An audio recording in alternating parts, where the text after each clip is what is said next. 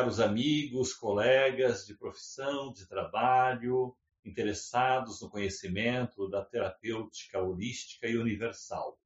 E realmente é isto. Quando pensamos em Hipócrates, temos que pensar nessa terapêutica muito expansiva, que abraça, que agrega e que busca diversos conhecimentos. Sempre, é, sempre foquei o meu trabalho para a área do pensamento, da psicanálise, do psique, utilizando diversas e diversas técnicas de complementação. Nessas técnicas de complementação, podemos pensar nas técnicas sincronísticas, porque se tudo é sincronístico, tudo se complementa. Vamos entender melhor. Como indivíduos, somos circundados por toda a existência, por todos os símbolos que fazem parte de nossa existência. E todos esses símbolos que estão no nosso inconsciente também moldam o nosso caráter, nossa forma de falar, de agir, de pensar, de nos relacionar.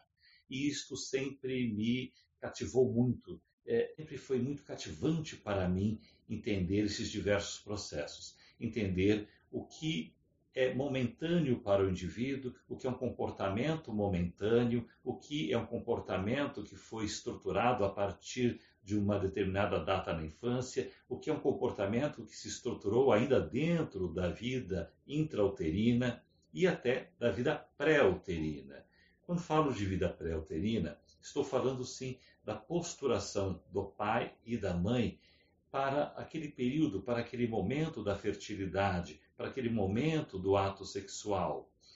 E também estou falando da genética, que é de extremada importância. Ou seja, só por aí vocês podem ver a importância de se pensar de forma holística, ou seja, de pensarmos em diversos aspectos que pode levar um indivíduo a pensar, a sentir, a se, a se comportar de determinada forma. Então, é de uma extremada importância analisarmos os diversos aspectos que fazem o indivíduo sentir, ver, entender a vida como a vida é para ele ou como poderia ser. Né? Então, observando esses diversos aspectos, é, tive vontade, durante todo esse período, de buscar maiores ferramentas e ferramentas focadas na própria vida, na própria existência.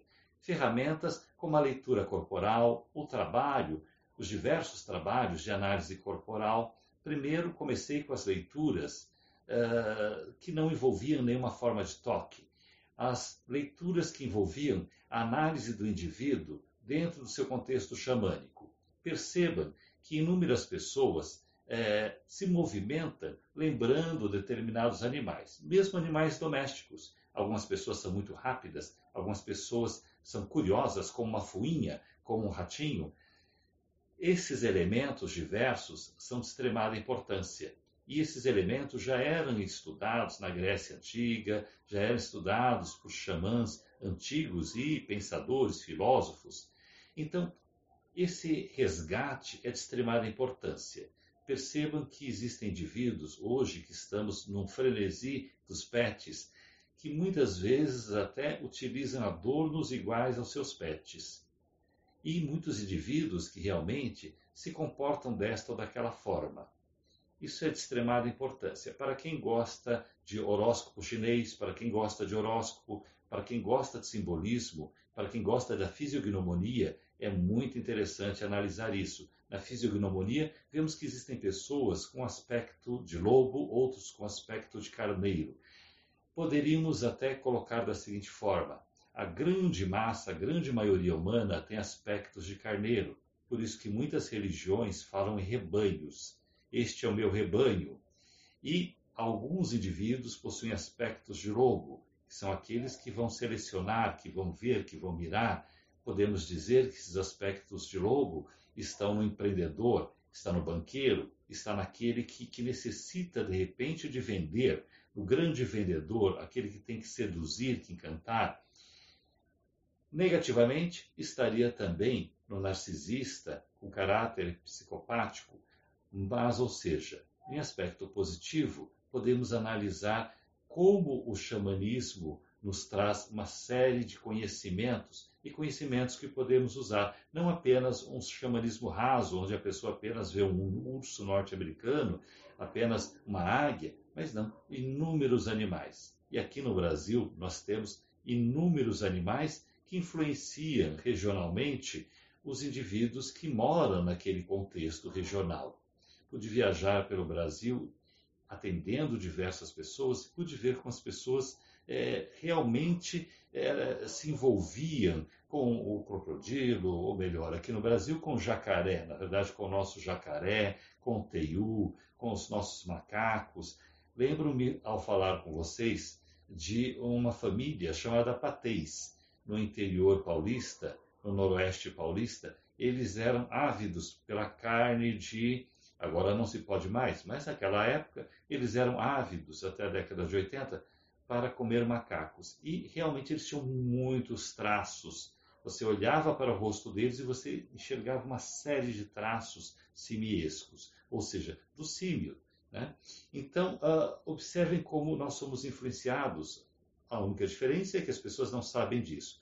Dentro de um trabalho terapêutico, sempre utilizei esses diversos recursos, de observar o como a pessoa senta, o como ela fala, e utilizando esses, esses, essas ferramentas também xamânicas, porque mesmo pessoas muito sofisticadas cruzam a perna de uma determinada forma, observam, olham de uma determinada forma, ou seja, esses animais, o lobo do passado, que é um grande símbolo daquele que, que quer conquistar, daquele que quer dominar, daquele que olha incisivamente, ele é universal, ainda continua. É muito interessante isso. E utilizando isso, junto com o Reichianismo de William Reich, essa visão orgânica do William Reich, das espasticidades, das tensões musculares, então pude ver que o indivíduo ele traz tensões musculares ao conversar naturalmente nesta ou naquela região. Quando você vai associando esse xamanismo com o haitianismo, tudo fica bem mais claro. Onde estão os problemas, os medos, os anseios. E quando você utiliza então a visão do Alexander Lowen, da bioenergética, fica bem mais fácil.